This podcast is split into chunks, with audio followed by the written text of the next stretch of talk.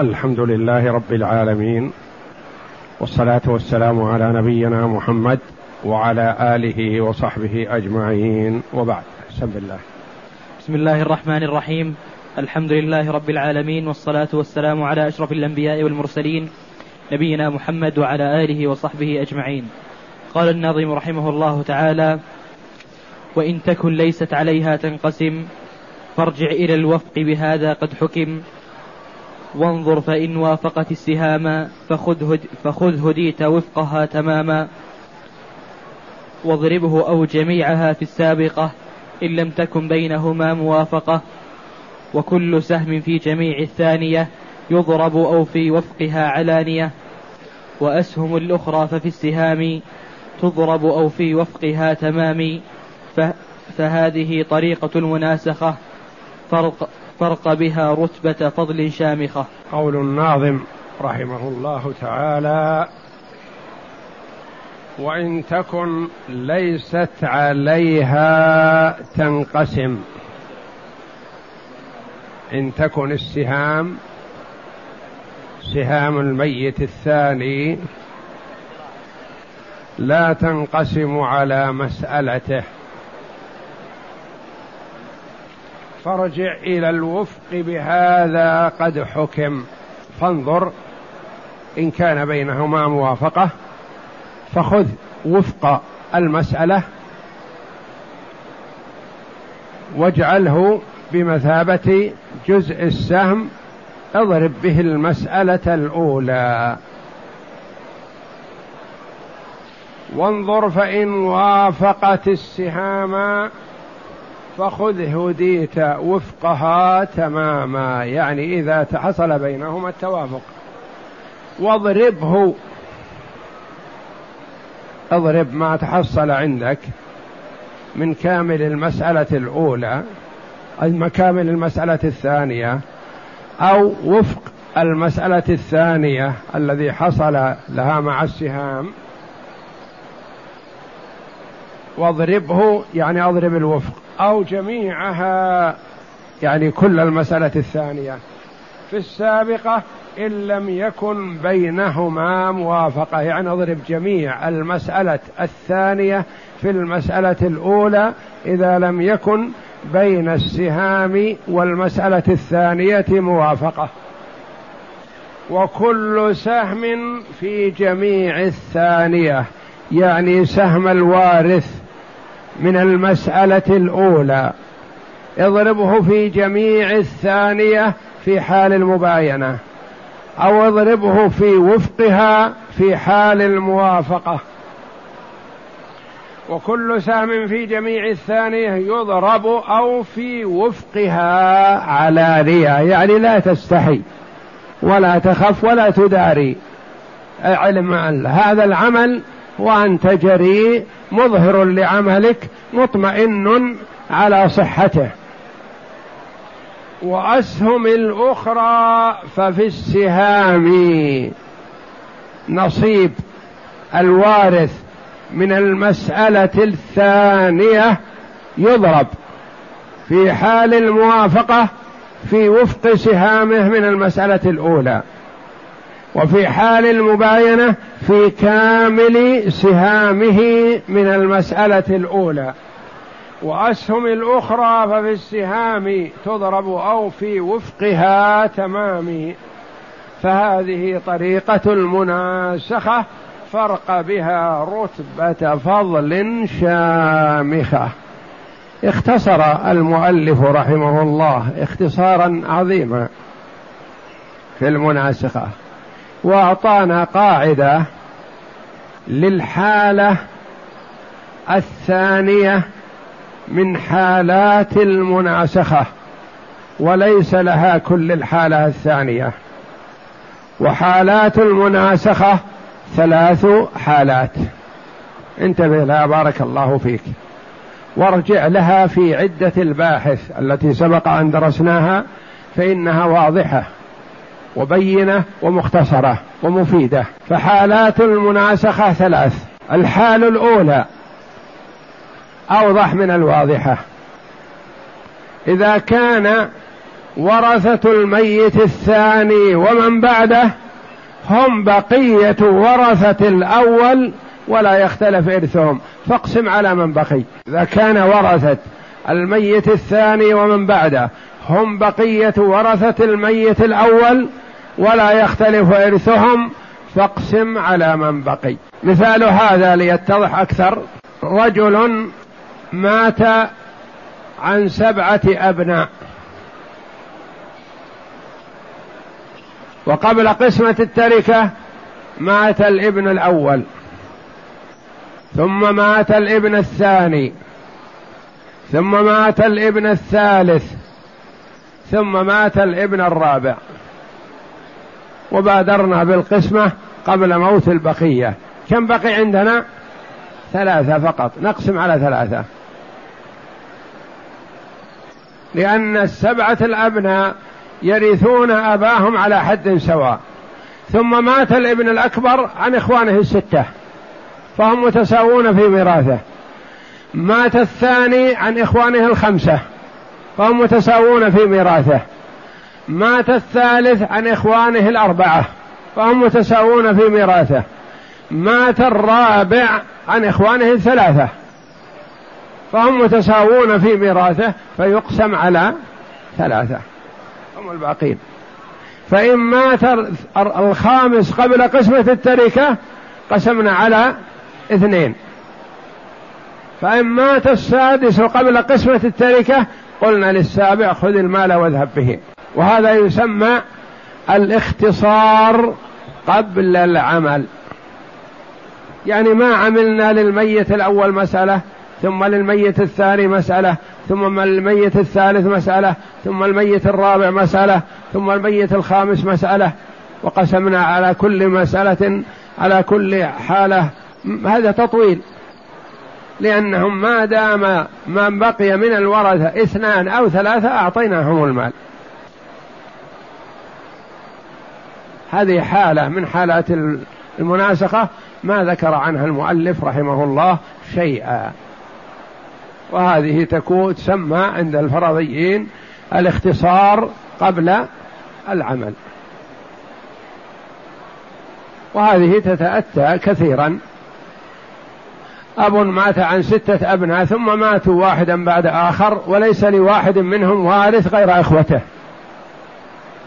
أخ مات عن ستة إخوة فمات الثاني مات الثالث مات الرابع ولم يبق إلا اثنان يقسم المال بين الاثنين. أبناء عم متساوين في الميراث. مات أحدهم عن ستة من أبناء عمومته.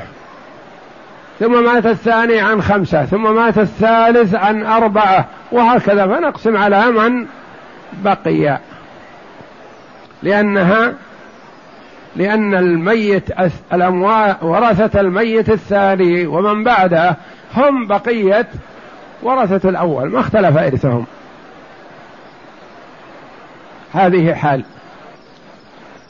الحال الثانية أن يكون ورثة كل ميت لا يرثون غيره. وهذه التي نوه عنها المؤلف رحمه الله باختصار. وصفتها مثلا أن يكون الأب مات وخلف ثلاثة أبناء ثم مات الابن الأول عن ثلاثة أبناء غير إخوانه إخوانه ما لهم فيه ميراث. ومات الابن الثاني عن أربعة أبناء ومات الابن الثالث عن خمسة أبناء فورثة كل ميت لا يرثون غيره في هذه الحال.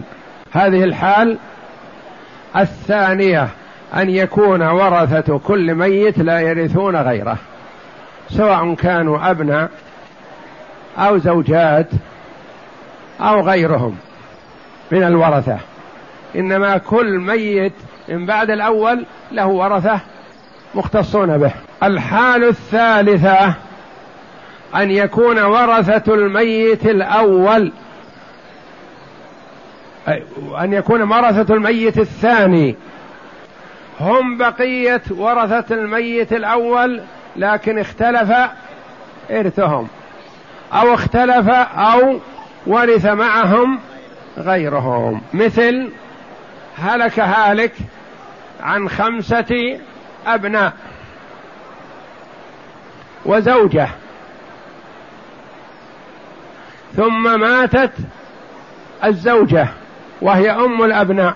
ثم مات الابن الأول عن زوجة هذه أجنبية وعن جده وعن بقية إخوته.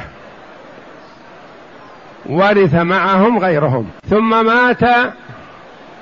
الأخ الثاني عن زوجة هذه جديدة أجنبية. وعن بنت وعن إخوته. اختلف إرثهم وورث معهم غيرهم. وهكذا. فالحال الأولى أن يكون فيه اتفاق كامل. ورثت الميت الثاني ومن بعده هم بقية ورثة الميت الأول. الحال الثانية أن يكون ورثة الميت الثاني ومن بعده لا يرثون غيره. كل واحد من الأموات مختص بتركة ورثته. الحال الثالثة أن تكون ممزوجة. اختلف اختلط معهم وحضر معهم غيرهم واختلف إرثهم. ورثت المرأة من المسألة الأولى بصفتها زوجة ثم ورثت من المسألة الثانية بصفتها أم ثم ورثت من المسألة الثالثة بصفتها جدة. لأن الميت الثالث ابن للميت الأول الأوسط. ابن للميت الأوسط فتكون الزوجة في الأولى والثانية وفي الثانية أم وفي الثالثة جدة. اختلف ميراثهم وورث معهم غيرهم. فالمؤلف رحمه الله تعالى ذكر لنا باختصار الحال الثانية الحال الثانية. ولم يتعرض للحال الأولى ونعذره في الحال الأولى لأنها واضحة بينة. لكن الحال الثالثة لا بد منها وهي التي يبتلى بها كثير من الناس. فيتوارثون ويختلف إرثهم. ولم يذكر لنا رحمه الله في المسألة الثانية إلا ميت واحد بعد الميت الأول. ويصح أن يجتمع ثلاثة أربعة خمسة أموات بعد الميت الأول. وهي المسائل هذه والحالات والحمد لله موضحة في عدة الباحث. ارجعوا إليه وتستفيدون منه كثيرا. وعندي الآن مسألتان. مسألة فيها ميت واحد بعد الميت الأول. والمسألة الثانية فيها ثلاثة أموات بعد الميت الأول. فانتبه لها بارك الله فيك. اكتب اكتب في دفترك. ما يصلح الواحد لازم يكون معه دفتر في الفرائض ضروري ويكون معه دفترين دفتر مسودة عرضة للشخط وكذا. فإذا صحح المسألة وضبطها ينقلها في الدفتر الآخر. هلك هالك عن جدة وأخت شقيقة وعم. جدة وأخت شقيقة وعم. فلم اكتب. فلم تقسم التركة حتى مات العم عن ابنين. انتبه للحل. بارك الله فيك. المسألة الأولى من ستة. للجدة السدس واحد. وللأخت الشقيقة النصف ثلاثة. وللعم الباقي اثنان. تعصيبا. انتهت المسألة الأولى. نضع حذاء العم في الجدول الثالث لأن الجدول الأول فيه الجدة والأخت الشقيقة والعم والجدول الثاني فيه الأنصبة للجدة واحد وللأخت الشقيقة ثلاثة وللعم اثنين. نضع الجدول الثالث ونضع بحذاء العم حرف تاء يعني دليل وفاة توفي هذا مات. ونضع في السطر الذي حر تحته بحيث ما يكون محاذي للورثة السابقين وإنما يكون عند نهاية آخر واحد من الورثة. من ورثت هذا الذي مات ووضعنا على حذائه تاء ابن وابن. مات عن ابنين. مات عن ابنين. نصحح مسألة الميت الثاني الذي مات عن ابنين. مسألة من كم؟ من اثنين. لكل واحد من الابنين واحد. الآن صححنا الأولى وصححنا الثانية كل واحدة على حدة. نريد أن نجمع بينهما في جامعة واحدة. كيف هذا؟ نقول ننظر. انتبه النظر الأول بين سهام الميت الثاني ومسألته. سهامه كم؟ اثنان.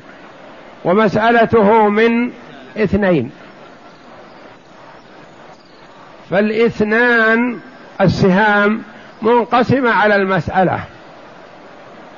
نقسمها على المسألة حتى ما يختلف علينا. نضع بجوار الاثنين مسألة الميت الثاني خط خفيف ونجعل فوقه واحد. دليل أننا بقسمتنا اثنين على اثنين نتج واحد. ويعتبر هذا بمثابة جزء السهم للمسألة الثانية. فنقول سهامه منقسمة على مسألته والحمد لله. إذا تصح الثانية مما صحت منه الأولى. فتكون المسألة الأولى هي الجامعة. لأنها صحت الثانية ما صحت منه الأولى. نكتب في الجدول الرابع ونضع فوقه الجامعة ونضع تحتها ستة التي هي المسألة الأولى. ثم نعطي ورثة الميت الأول. ما اختلف ميراثهم. لا زيادة ولا نقص. ننقل نصيب الجدة من حذائها نجعله حذاء الجامعة واحد.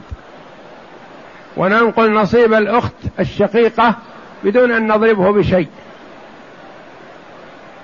حذاء الجامعة. وسبق أننا قسمنا نصيب العم نصيب العم اثنان قسمناه على مسألته فنتج واحد. اثنان على اثنين ينتج واحد. من له شيء من المسألة الثانية أخذه مضروبا في ناتج القسمة. لأنه قد يكون نصيب العم مثلا في مسألة ثمانية أو ستة عشر لأن بعد التصحيح يكون نصيبه ثمانية ستة عشر. فنقسم الثمانية أو الستة عشر على مسألته قد تكون من اثنين. فينتج أربعة أو ينتج ثمانية. فنقسم الاثنين التي معنا الآن على الاثنين التي هي أصل مسألة الميت الثاني فينتج واحد. فنقول للابن الأول من أبناء العم له واحد مضروبا في واحد. ونضع له نصيبه تحت الجامعة واحد. ونضع للابن الثاني مثله فنقول واحد مضروبا في واحد. نتج واحد. واحد هذا نصيبه من مسألة أبيه لا إشكال فيه. المضروب فيه الواحد هذا ما هو؟ هذا ناتج قسمة نصيب الميت الثاني من المسألة الأولى. قسمنا الاثنين التي هي نصيب العم على مسألة العم. اثنين على اثنين نتج واحد يعتبر بمثابة جزء السهم لهذه المسألة. فمن له من المسألة مثلا واحد يأخذه مضروبا في هذا الواحد. من له اثنان يأخذه مضروبا في الاثنين. مع من له مضروبا في الواحد. من له ثلاثة يأخذه مضروبا في الواحد وهكذا. إذا هذه الجامعة ستة. انتبه. الجامعة أحيانا تكون أربعة. والجامعة وتكون أحيانا ستة ملايين وعشرة ملايين وأكثر. لكن في الأمثلة لا تطول على نفسك. وإذا شفت الوارث هذا تعسر عليك فامسح وضع بداله إذا شفت الأخت ما تناسب ضع بدلها واحد أيسر لك في العمل. فأنت في الورقة حر تتصرف كيفما شئت. أحي من شئت وأمت من شئت. ما لا حرج عليك لأن هذا في الكتابة فقط. حتى ترسخ الطريقة عندك فإذا رسخت فتوسع. لكن حذاري أن توسع قبل أن ترسخ الطريقة عندك. فتهلك في المتاهات. تهلك أنت قبل أن تهلك الآخرين. انتبه لهذا. ضع الجامعة المناسبة لك. حينما قسمت مثلا جعلت بدل الجدة أم تصير من ستة في مشقة. في كذا في كذا. امسح. ال... الذي يتعذر عليك أو يشق عليك أو يطول عليك المسألة امسحه وضع من هو مسالم يأخذ ما أعطيته. بهذه الطريقة تفهم كيفية الحل. لأن حل هذه التي هي جامعتها ستة مثل حل ما جامعتها ستة ملايين. الطريقة واحدة. عندي المسألة الثانية الآن اللي بين يدي. فيها أربعة أموات. الميت الأول وثلاثة أموات بعده. إذا صاروا ثلاثة أموات أو خمسة أموات أو عشرة أموات سيان الطريقة واحدة. افهم الطريقة في ثلاثة أموات في ميتين بعد الميت الأول والنتيجة هي هي. زادوا أو نقصوا. والجامعة عندي أربعة وعشرين. نقدر نجعلها أربعة وعشرين مليون. بتشعب الورثة لكن اختصرناها من أجل أن نعرف الطريقة بسهولة ثم نوسع فيما بعد. هالك اكتبه عن ابنين وبنتين. عن ابنين وبنتين. اكتب. مات أحد الابنين عن زوجة وابن. وماتت إحدى البنتين عن زوج وابن. وماتت البنت الثانية عن ابنين. ما بقي من ورثة الميت الأول إلا واحد ابن. تعمدنا بقاءه لأجل أن نقارن بينها. في الجامعة عشان ما تكون المواريث السهام في الجامعة متقاب متساوية. أكرر مات رجل عن ابنين وبنتين. لم تقسم التركة حتى مات أحد الابنين عن زوجة وابن. ثم ماتت إحدى البنتين عن زوج وابن. ثم ماتت البنت الثانية عن ابنين.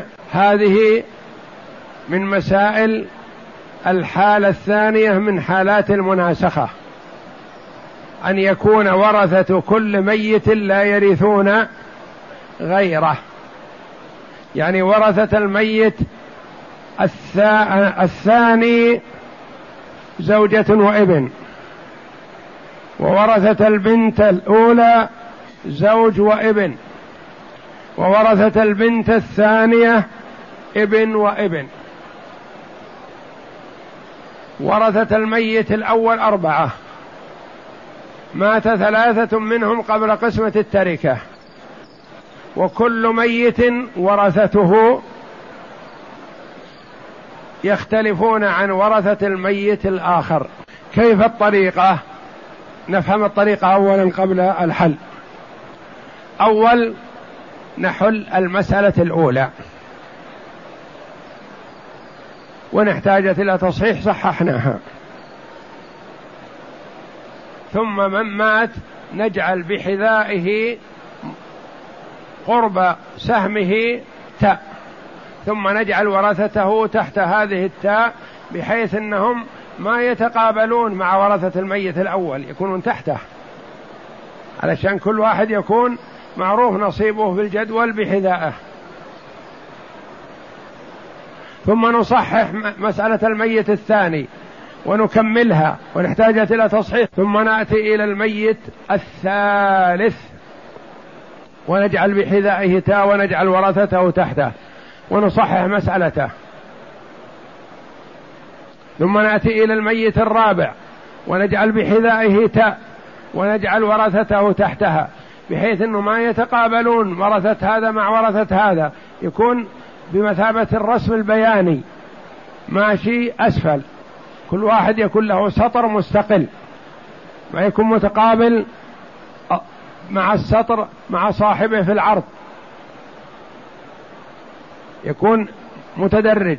ورثة الميت الأول ثم أسفل منهم. ورثة الميت الثاني ثم أسفل منهم. ورثة الميت الثالث ثم أسفل منهم. ورثة الميت الرابع.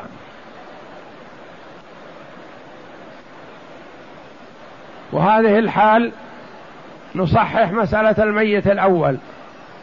ثم ميت الميت الثاني ثم الثالث ثم الرابع. ولا ننظر بين المسائل الآن. كل واحدة نصححها على حدة. تأصيلها وتصحيحها كامل. فإذا انتهينا من الأموات ثلاثة أو أربعة أو خمسة أو ستة أو أكثر من هذا. جامعتهم واحدة والحمد لله. كيف نجمعهم في جامعة واحدة؟ نقول ننظر لنا نظران. النظر الأول بين سهام كل ميت بعد الأول من المسألة الأولى ومسألته. بين سهامه ومسألته. سهام اثنان ومسألته من أربعة بينهما موافقة بالنصف. نثبت وفق المسألة اثنين. سهام الميت الثالث مثلا. ثلاثة من المسألة الأولى ومسألته من ستة بينهما موافقة في الثلث. نثبت وفق الستة وهو اثنان. ثم الميت الثالث ثم الرابع وهكذا. النظر الأول بين سهام الميت الثاني ومن بعده من المسألة الأولى وبين مسألته. ونثبت فوق المسألة وفقها إن كان هناك موافقة. بعضها في موافقة أثبتنا الوفق بعضها ما في موافقة أثبتنا الكل. نظرنا في المثبتات في المسائل ما عدا الأولى. الأولى نتركها هي الأم. نعود إليها. مسألة الميت الثاني ومسألة الميت الثالث ومسألة الميت الرابع ومسألة الميت الخامس وهكذا. تعددوا كثروا أو زادوا. لا يهمنا. ننظر بين المثبتات. ما ننظر بين المسائل؟ هي المسائل. لكن ننظر ماذا أثبتنا. قد تكون المسألة من ثمانية ونحن أثبتنا أربعة لأنها وفقها. ننظر بين المثبتات. بماذا؟ بالنسب الأربع. المماثلة المداخلة التوافق التباين. في المداخلة ناخذ الأكبر. في المماثلة ناخذ واحد. في التوافق ناخذ وفق أحدهما ونضربه بكامل الآخر. قد تكون هذه الفوق التي معنى المثبتات فيها تماثل وفيها توافق وفيها تباين وفيها تداخل. كل واحدة حسب ما نجد فيها. ثم ما يتحصل لنا من النظر في المسائل هذه التداخل التوافق التماثل التباين ما يحصل لنا من عقب النظر بهذا نجعله بمثابة جزء السهم لماذا؟ للمسألة الأولى للمسألة الأولى لأن الأولى ما دخلناها في هذا النظر هي الأم نضربه في المسألة الأولى والناتج هو جزء الناتج هو الجامعة. جزء السهم هو نتيجة النظر في المسائل الفرعية. هذا جزء السهم. يضرب في المسألة الأولى والناتج هو الجامعة. انتبه للتطبيق في هذه المسألة التي معي. التي كتبناها. هالك عن ابنين وبنتين. مات الابن الأول عن زوجة وابن. مكتوب اللي كتبناها قبل قليل. مات البنت الأولى عن زوج وابن. ماتت البنت الثانية عن ابنين. كيف الحل؟ نقول أول خطوة نحل مسألة الميت الأول. مسألة الميت الأول هلك عن من؟ عن ابنين وبنتين من ستة. لأن من عدد رؤوسهم لأنهم كلهم عصبة. عدد الرؤوس الأبناء اثنان عن أربعة والبنات اثنتين هذه ستة. نقول المسألة من ستة. أعطينا الابن اثنين والابن الثاني اثنين والبنت واحد والبنت واحد. هذا انتهت الآن مسألة الميت الأول. مات أحد الابنين عن زوجة وابن. مسألة من كم؟ من ثمانية. للزوجة واحد وللابن سبعة. ما ننظر نظر آخر. نكمل الأموات حسب ما عندنا ثم نرجع في النظر. ماتت إحدى البنتين عن زوج وابن. مسألة من كم؟ من أربعة. للزوج الربع واحد وللابن ثلاثة. ماتت البنت الثانية عن ابنين. مسألتها من كم؟ من اثنين. لكل واحدة واحد. لكل واحد منهما من الابنين واحد. قصدا جعلنا المسألة الثانية أصلها من ثمانية والمسألة الثالثة أصلها من أربعة والمسألة الرابعة أصلها من اثنين. انتهينا الآن. المسألة الأولى ما نتعرض لها حليناها وخلصنا منها. حلينا المسألة الثانية والثالثة والرابعة. لنا في هذه المسائل نظران مثل ما تقدم في السهام والرؤوس والسهام بعضها مع بعض أو الرؤوس بعضها مع بعض. فنقول النظر الأول بين سهام الميت الثاني ومن بعده ومسألته. فعندنا من أول من مات من الأبناء؟ واحد ابن. مات. سهامه كم؟ اثنان. سهامه ومسألته من ثمانية. ماذا بين الاثنين والثمانية؟ توافق ولا تباين ولا ماذا؟ توافق. توافق. ما في تداخل هنا. بين السهام والرؤوس. ما في تداخل وإنما فيه انقسام أو توافق أو تباين فقط. إذا كان تنقسم قلنا انقسمت خلاص. وإذا كان ما في انقسام لكنها متوافقة بجزء من الأجزاء توافق أو تباين. فنجد نصيب الابن الأول اثنان ومسألته من ثمانية. هل تنقسم الاثنين على الثمانية؟ لا. هل بينهما توافق؟ نعم. نصف الاثنين واحد. ونصف الثمانية أربعة. نثبت وفق المسألة. وفق الثمانية. ما هو؟ أربعة. نجعل خط خفيف فوق الثمانية ونجعل فوقه أربعة. دليل المثبت.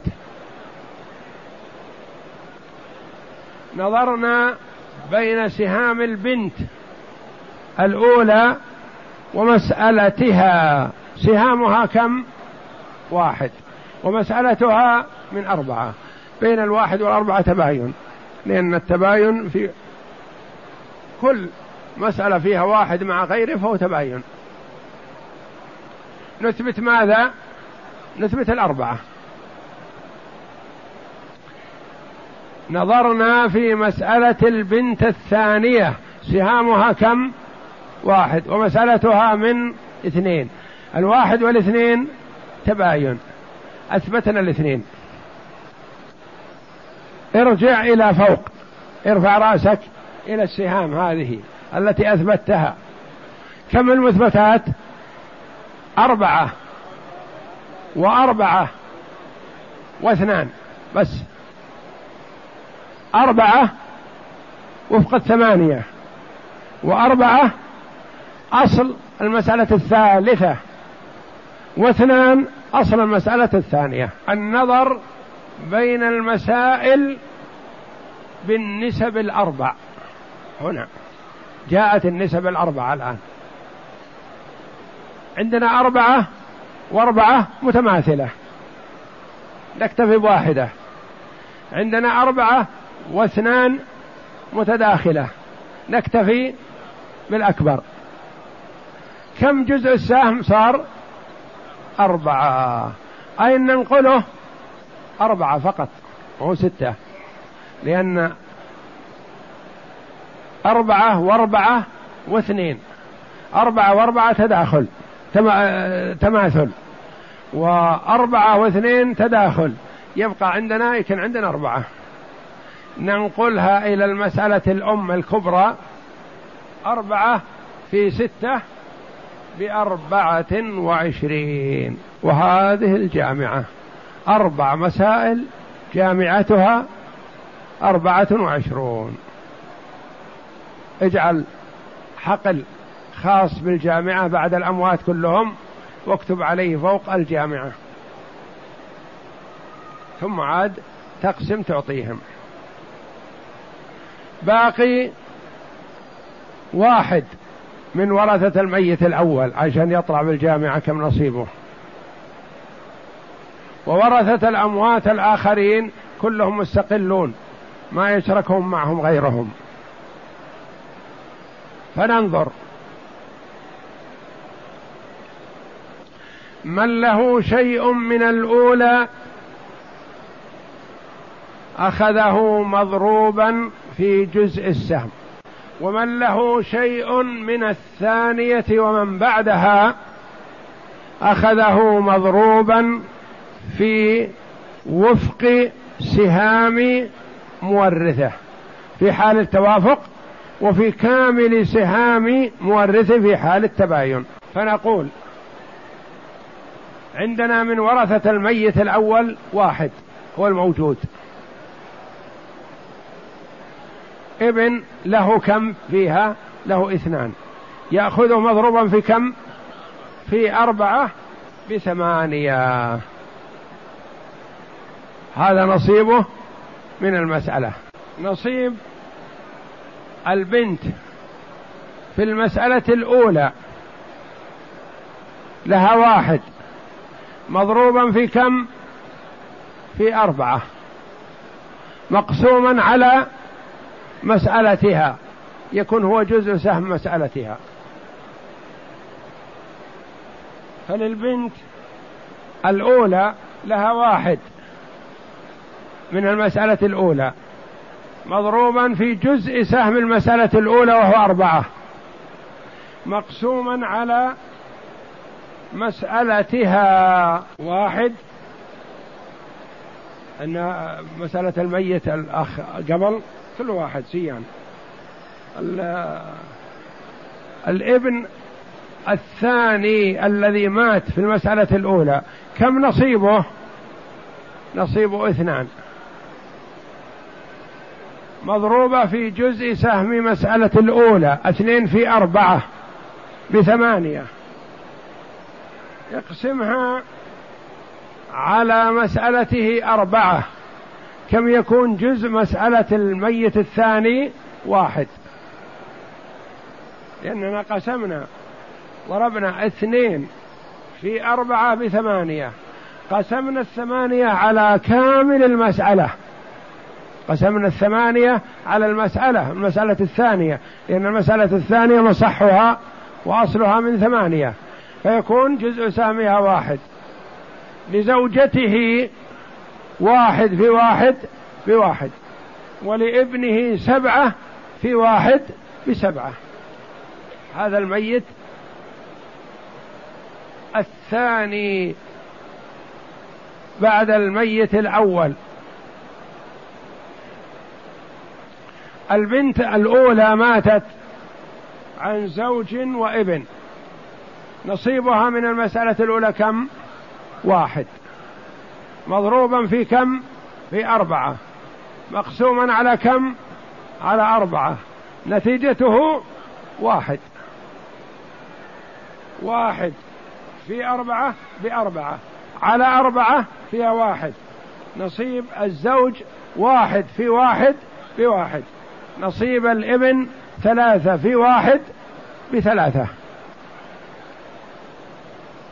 البنت الثانية. لها من الأولى. واحد مضروبا في أربعة مقسوما على مسألتها اثنين. يكون جزء سهم مسألتها اثنان. نعطي ورثتها. للابن الأول من أبنائها واحد في اثنين باثنين. والابن الثاني له واحد في اثنين باثنين. انظر ما تحت الجامعة. تحت الجامعة نصيب الابن الأكبر الحي ثمانية.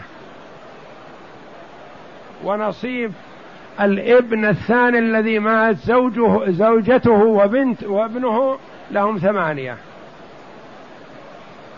والبنت الأولى ورثتها لهم أربعة على النصف من إخوتها هذا المعلوم. والبنت الثانية لها أربعة. وأصبح لورثتها لورثة البنت الثانية لكل واحد اثنين. ولورثة البنت الأولى للزوج واحد وللابن ثلاثة.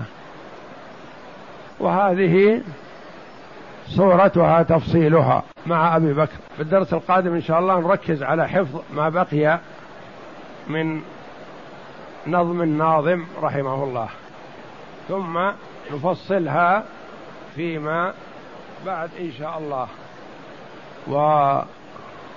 ونعود إلى عدة الباحث في بعض المسائل والحالات التي لم تدون في الرحبية. والله أعلم وصلى الله وسلم وبارك على عبده ورسول نبينا محمد وعلى آله وصحبه.